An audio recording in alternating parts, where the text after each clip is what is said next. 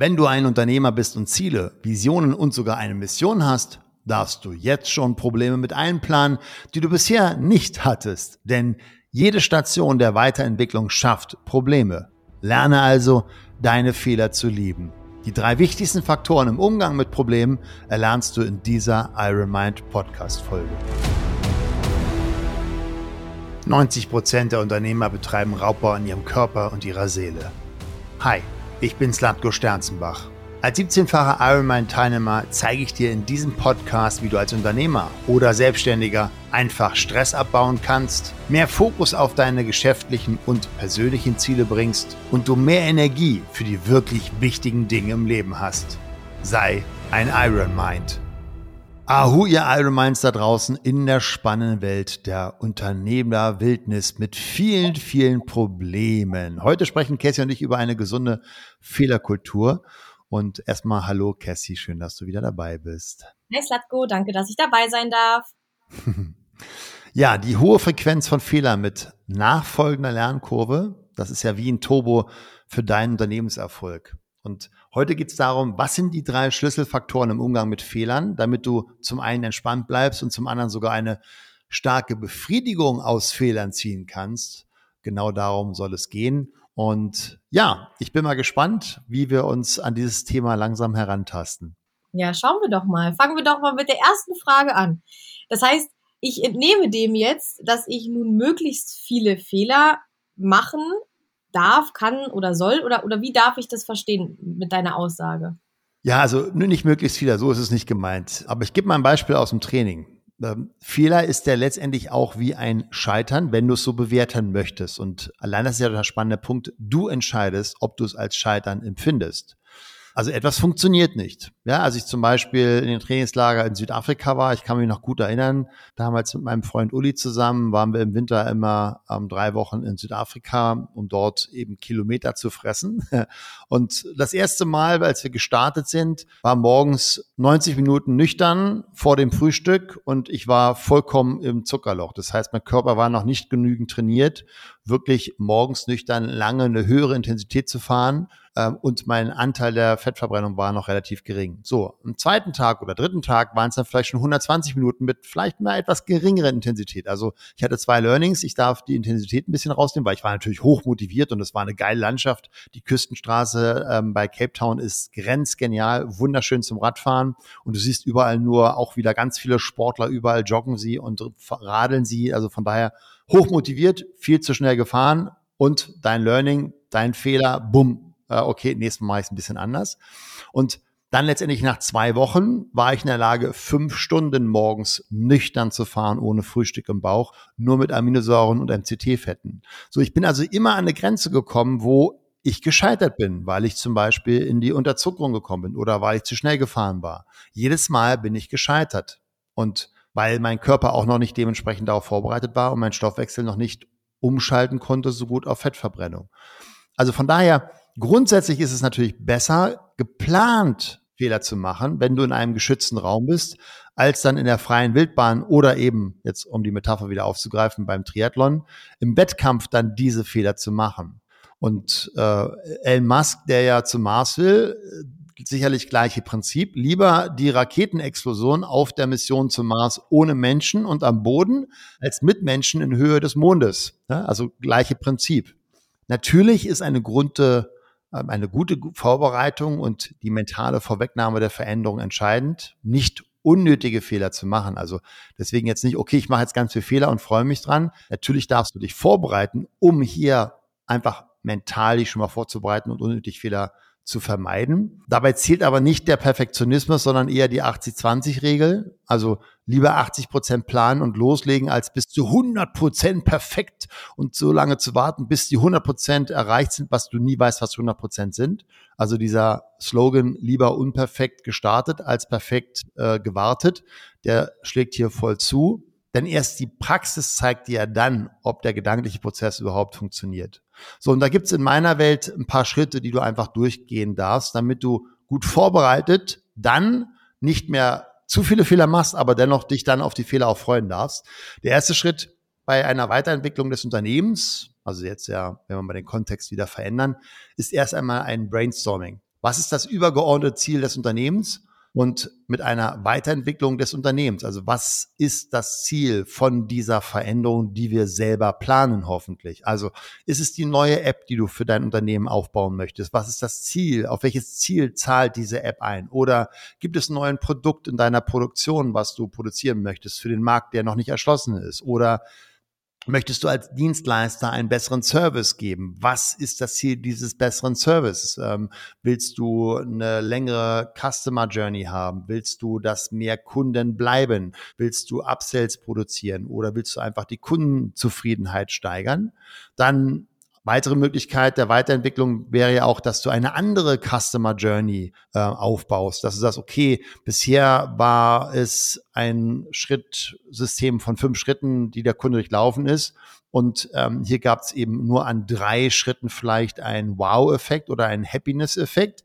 Und willst du vielleicht die Customer Journey verändern, dass es eben ständig einen Wow-Effekt gibt? Oder Willst du bei deiner Weiterentwicklung des Unternehmens eine neue Marketingstrategie fahren? Willst du vielleicht, wenn du es bisher noch nicht gemacht hast, auf Social Media jetzt mal präsenter werden? Oder möchtest du eine neue Form der Lead-Generierung integrieren für dein Unternehmen? Das wäre erstmal das Brainstormen von möglichen Weiterentwicklungen oder, wie gesagt, Produktentwicklung oder auch Vertriebsprozess hast du vielleicht festgestellt, dass der Vertriebsprozess noch nicht optimal läuft, dass noch zu viele potenzielle Kunden durch das Raster oder durch das Netz fallen. All das wären Möglichkeiten, wo du ja dein Unternehmen weiterentwickeln kannst mit Form von Brainstorming, um da jetzt erstmal mental vorzuplanen. Und das immer angelehnt, die Prozesse, die sich ja daraus ableiten, am Kernprozess des Unternehmens. Also da ist natürlich dieses neue Produkt, diese neue Marketingstrategie immer auch prüfen, an welchem Punkt des Kernprozesses, also von Lead-Generierung über Analyse, über Vertrag, über Onboarding, über Customer Journey, über der Kunde geht oder der Kunde bleibt oder der Kunde empfiehlt. Was sind hier vielleicht Dinge, die du berücksichtigen darfst? Also die Prozessprüfung, weil damit kannst du schon mal viele, viele Fehler einfach vermeiden, indem du hier in die Planung gehst, auf der Metaebene, aus der Adlerperspektive den Prozess anguckst und auch schaust, was sind die Schnittstellen und welche Abteilung bzw. welcher Mitarbeiter übergibt die Daten oder den Kunden an die nächste Station, an die nächste Abteilung, an den nächsten Mitarbeiter. Das sind alles Punkte, die du im ersten Schritt tun darfst, wenn es zu einer Weiterentwicklung kommt, wo automatisch Fehler kommen könnten.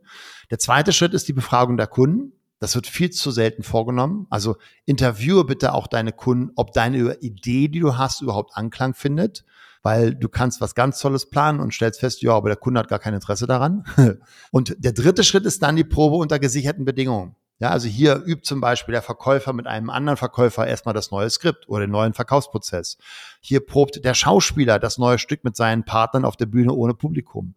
Hier trainierst du als Triathlet den Wechsel vom Schwimmen zum Radfahren und vom Radfahren zum Laufen mehrmals in einer Umgebung, die es dir erlaubt. Also ich bin damals zum Beispiel mit dem Rad 10 Kilometer im Entwicklungsbereich gefahren, also völlige Übersäuerung, um dann das Rad schnell abzustellen bei mir zu Hause, die Laufschuhe anzuziehen, um direkt dann auch noch eine zwei Kilometer Runde zu ballern. Und das habe ich dann dreimal gemacht. Also ich habe das schon mal trainiert, was ich ja wusste, was im Wettkampf auf mich zukommen wird. Und im vierten Schritt deiner Vorbereitung gehst du dann in das reale Leben. Also du nimmst an einem Wettkampf teil, du analysierst einen Kunden und ziehst dein Verkaufsgespräch durch, du produzierst das Produkt das erste Mal in der neuen, vielleicht Roboteranlage oder an einer neuen Maschine. So, das ist erstmal die Vorbereitung. Ja. Und dann im nächsten Schritt kommen die Fehler, die du bisher noch nicht berücksichtigen konntest, oder? Genau, jetzt, jetzt kommen die wirklichen Fehler. Also, die du nicht geplant hast und nicht planen konntest, weil du dich ja in einem Neuland bewegst. Also, der Kunde beschwert sich oder der Kunde lehnt das Produkt ab oder das Produkt funktioniert gar nicht oder jetzt wieder Triathlon, der Wechsel beim Wettkampf läuft anders als geplant, da es plötzlich extrem regnet und deine geplanten trockenen Socken schon klatschnass sind und du Blasen an den Füßen hast, bevor du überhaupt zum Laufen kommst. Das heißt, du hattest vielleicht noch nicht eben damals an den Hirschtalg gedacht. Das ist eine Creme, äh, welches das Blasenrisiko bei Nässe extrem reduziert. Oder, um wieder im Business-Kontext zu sprechen, du bekommst als Verkäufer Einwände, von denen du noch nie vorher gehört hast, weil du ja auch ein anderes neues Produkt verkaufen möchtest. Und jetzt kommen die drei entscheidenden mentalen Schritte in ihrer Bedeutung, um damit besser umgehen zu können, damit du wirklich lernst, dich auf Fehler zu freuen. Also Dieser nächste Schritt wird jetzt darüber entscheiden, ob du unbewusst Fehler vermeiden möchtest und dein Perfektionismus dich weiterhin in deinem Potenzial blockieren wird oder eben nicht. Da bin ich jetzt sehr neugierig und ich wette unsere Podcast-Fans auch. Was sind diese drei mentalen Faktoren? Ja, also zum ersten dürfen wir natürlich verstehen, dass es von Beginn der Schule und bei unbewussten Eltern schon früher extrem hardwired ist, dass Fehler Ergebnisse sind, welche wir vermeiden sollten. Also der Ballon, der von dem vierjährigen Kind über den Rand darüber hinaus ausgemalt wurde auf dem weißen Papier oder auf der Vorlage, der Ball, der nicht gefangen wurde und später eben der Buchstabe, der nicht richtig geschrieben wurde. Das heißt, der, der Fokus ist ja hier immer auf dem Ergebnis und das darf bitte fehlerfrei sein, aber nicht auf den Prozess. Und wenn ich das verstanden habe als Unternehmer und mich von diesen limitierenden Glaubenssätzen und vor allem unbewussten Emotionen gelöst habe, durch entsprechendes Coaching, dann kann ich die drei Schritte schneller durchlaufen und auch umsetzen. Und die drei Schritte sind folgende. Erstens, du darfst einfach diese Einstellung haben, ein Danke für das Feedback innerlich zu sagen. Also wenn du, ich nenne ja Fehler gern auch Feedback, weil Fehler hat ja schon diese negative Konnotation, einfach sprachlich, das ist so hardwired bei uns im System. Deswegen nehme ich einfach ein anderes neutrales Wort, was ja auch eine positive Intention mit sich bringt, nämlich Feedback zu bekommen. Also du darfst, wenn da ein Fehler kommt oder das Universum dir Feedback gibt, der Kunde, der Mitarbeiter, das System, äh, deine Computeranlage, was auch immer, du sagst, ah, cool, danke für dieses Feedback. Das ist der erste Schritt. Der zweite Schritt ist, du darfst dich fragen, was darf ich lernen, um noch besser zu werden? Also was ist gerade meine Lernerfahrung? Und drittens darfst du dich weiterhin fragen, wie kann ich möglichst schnell das Neuerlernte in eine Optimierung umwandeln? Nehmen wir mal ein reales Beispiel. Einer unserer Coaching-Kunden hat im Jahr 2022 einen Pitch für eine Dienstleistung im Bereich Bauunternehmung im Wert von ungefähr einer Million war das, glaube ich. Und er wurde abgelehnt und verlor den Pitch. Das ist keine schöne Erfahrung, das macht keine guten Gefühle. Und ich habe ihn dann gefragt, wie oft das bei seinen Angeboten bisher durchschnittlich geschehen ist. Und seine Quote lag bei 42 Prozent. Jetzt kann vielleicht der eine oder andere sagen, boah, das ist doch cool, das ist doch fast die Hälfte. Ich würde mich damit nicht zufrieden geben. Also danach habe ich ihn gefragt, wie denn seine Vorgehensweise bisher war. Und er schilderte mir, wie er bisher die Präsentation vorbereitete und zeigte mir seinen stichpunktartigen Gesprächsleitfaden. Also er hatte gar keinen ausformulierten und auch seine Präsentation, die er immer relativ schnell präsentierte, ohne vorher eine ausführliche Analyse zu geben. Auch erzählt er mir eben, dass er immer nach einer Anfrage erstmal ein Angebot rausgeschickt hat. So, wir haben den Prozess grundlegend verändert, ähm, ohne hier ins Detail gehen zu wollen, aber wir konnten seine Quote auf 83 Prozent steigern und durch diese neue Strategie im Sales-Prozess war natürlich die Reduktion der Fehler jetzt da und natürlich auch ein ganz anderes Mindset. Das bedeutet, in der Transformation, also wo du gerade Fehler machst, war der Fokus immer auf die Optimierung und die Umsetzung einer neuen Strategie. Fehler, also das Scheitern im Verkauf, konnten wir also von 48 Prozent auf 17 Prozent senken. Und das ist natürlich eine extreme Umsatzsteigerung, die, die das mit sich brachte. So, und dann kam ein neuer Fehler zum Vorschein, nämlich er hatte sich nie wirklich um eine aktive Mitarbeiter-Recruiting-Funnel-Struktur gekümmert, welche ihm Monat für Monat neue potenzielle Bewerber zuspielte. Also er brauchte aber natürlich für diese neuen Aufträge mehr Fachpersonal. Also du siehst also, jedes Wachstum bringt neue Probleme, welche du vorher noch nicht hattest. Ein Unternehmen zu führen mit fünf Mitarbeitern bringt andere Probleme als eins mit 30 zu führen, bringt andere Probleme als mit 100 zu führen oder mit 1000. Du wirst damit wachsen und du wirst nur wachsen, so wie beim Training, wenn du Fehler machst, wenn du scheiterst, wenn du sagst, huch, funktioniert nicht. Okay, wie löse ich's?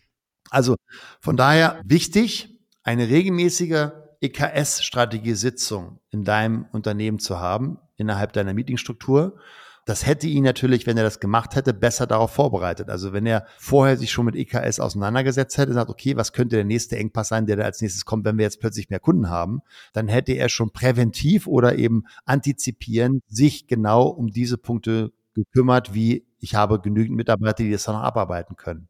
Also es gibt schon sehr wichtige Strategien, die du erlernen darfst, damit du Fehler vermeiden kannst. Aber jede Weiterentwicklung wird unzweifelhaft neue Probleme mit sich bringen, an die du noch gar nicht denken kannst, weil du dich eben im Neuland bewegst. So.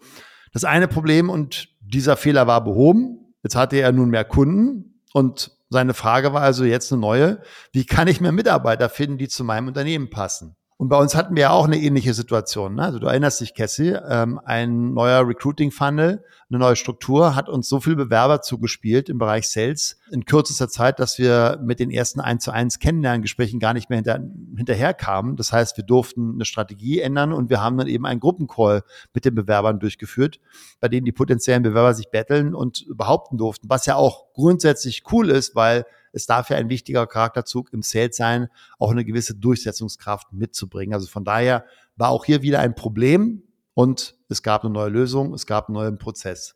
In dem Bereich lernen wir ja auch immer wieder dazu. Ne? Was, was würdest du unseren Podcast-Fans empfehlen, wie sie schnell in die Umsetzung kommen, das neu Erlernte auch wirklich auf die Straße zu bringen? Ja, das werde ich immer wieder auch von unseren Coaching-Kunden gefragt, wie wir es schaffen, so schnell aus den Fehlern zu lernen und die Lösung so schnell auch umzusetzen. Das geht natürlich nur mit einem sehr guten Team, welches Verantwortung übernimmt. Und Verantwortung kann ja jeder nur dann übernehmen, wenn er eine Klarheit über seine Aufgabenbereich hat. Und das war ja bei uns auch am Anfang, dass es noch keine Klarheit gab. Da hat jeder noch mehrere Hüte aufgehabt und jetzt durch den Wachstum können wir immer mehr eine Rolle zuordnen und jeder weiß ganz genau, wo sein Bereich ist, wo er seine Verantwortung hat. Und dadurch, dass wir regelmäßig Meetings einberufen, wenn es eine Herausforderung gibt und wir eine Meetingstruktur haben, die verlangt, dass alle vor dem Meeting über die Situation informiert sind, bereitet die verantwortliche Person das Meeting mit den Pros und Kontras vor, sodass dann im Meeting eine Konsequenz und eben auch eine Entscheidung getroffen werden kann. Und das sorgt für eine sehr hohe Schlagzahl von Entscheidungen und somit natürlich auch dem Ausmerzen oder dem Vermeiden oder dem Auflösen von Fehlerstrukturen. Und das ist in meiner Welt extrem wichtig bei dieser Entwicklung für die Motivation der Mitarbeiter, dass es eben wirklich nur ein sehr kurzes Zeitfenster gibt zwischen Fehlererscheinen und Fehlerbehebung, weil das steigert die Zufriedenheit und wir fühlen uns erfüllt. Wenn die Fehlerkorrektur zu lange dauert,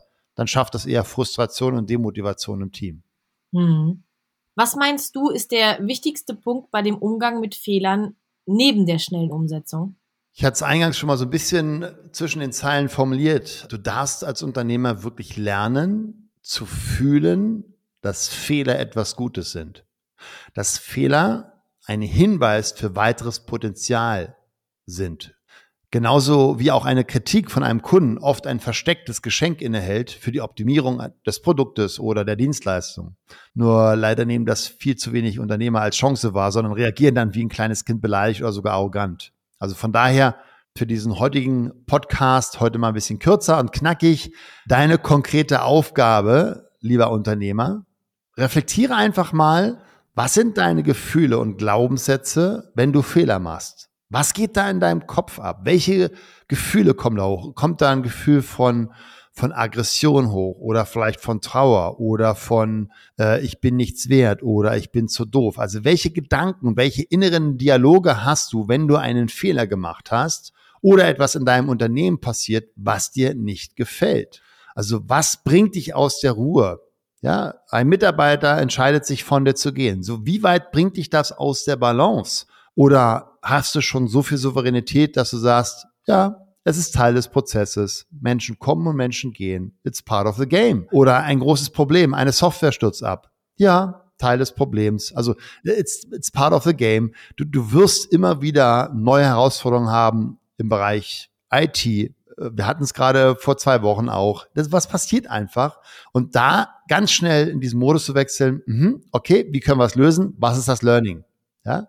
Also wenn du merkst, dass du hier als Unternehmer noch Potenzial hast, dann lade ich dich wirklich ganz eindringlich zu unserem Kennenlernseminar ein, was du wirklich für sehr, sehr wenig Geld nutzen kannst, um richtig viel für deine mentale, emotionale und auch physische Stärke mitnehmen zu können. Komme wirklich dann zu unserer Ironmind Mastery am 23. und 24. September äh, 2023. Vielleicht hörst du den Podcast ja später. Wir machen das dann zweimal im Jahr. Einfach da auch auf den Link gehen und du wirst ähm, auf die Seite kommen bei Berlin in Falkensee. Und den Link für die Anmeldung findest du in den Show Notes. Und nochmal zur Erinnerung, falls du es noch nicht haben solltest, hol dir auf jeden Fall mein sechstes und aktuellstes Buch, die 55 Gesetze der Peak Performer, unter dem Link www.iron-mind.de. Und auch diesen Link findest du in den Show Notes. Ja, dein Takeaway für heute. Nimm dir jetzt wieder mal eine Minute, die berühmte eine Minute nach dem Ironman Podcast. Stoppe, wenn du joggst, fahre rechts ran, wenn du Auto fährst, was immer du tust. Nimm dir jetzt eine Minute, um in die Handlung zu kommen und äh, überlege dir, was war vielleicht ein limitierender Glaubenssatz, den wir auflösen konnten oder wo du dir bewusst geworden bist, dass du dann auch einen hast. Was war dein Mindset zum Thema Fehler bisher. Und vielleicht nutzt du auch die Chance, einfach dir einen Termin zu buchen für unsere kostenlose 360-Grad-Analyse für dich als Unternehmer oder Selbstständiger. Also überlege, was ist deine To-Do, dein wirklich messbarer Schritt, den du heute schon umsetzen wirst nach diesem Podcast. In diesem Sinne, danke dir erstmal, Cassie, wieder für deine Zeit. Danke für dein Dabeisein, für deine Fragen. Ich freue mich schon auf unseren nächsten Podcast. Und ihr Lieben da draußen, genießt das Leben, denn bald bist du nicht mehr da. Be an Iron Mind, euer Slatko. Ciao. Vielen Dank, dass du dir den Iron Mind Podcast von Slatko Sterzenbach angehört hast. Das war nur der Anfang.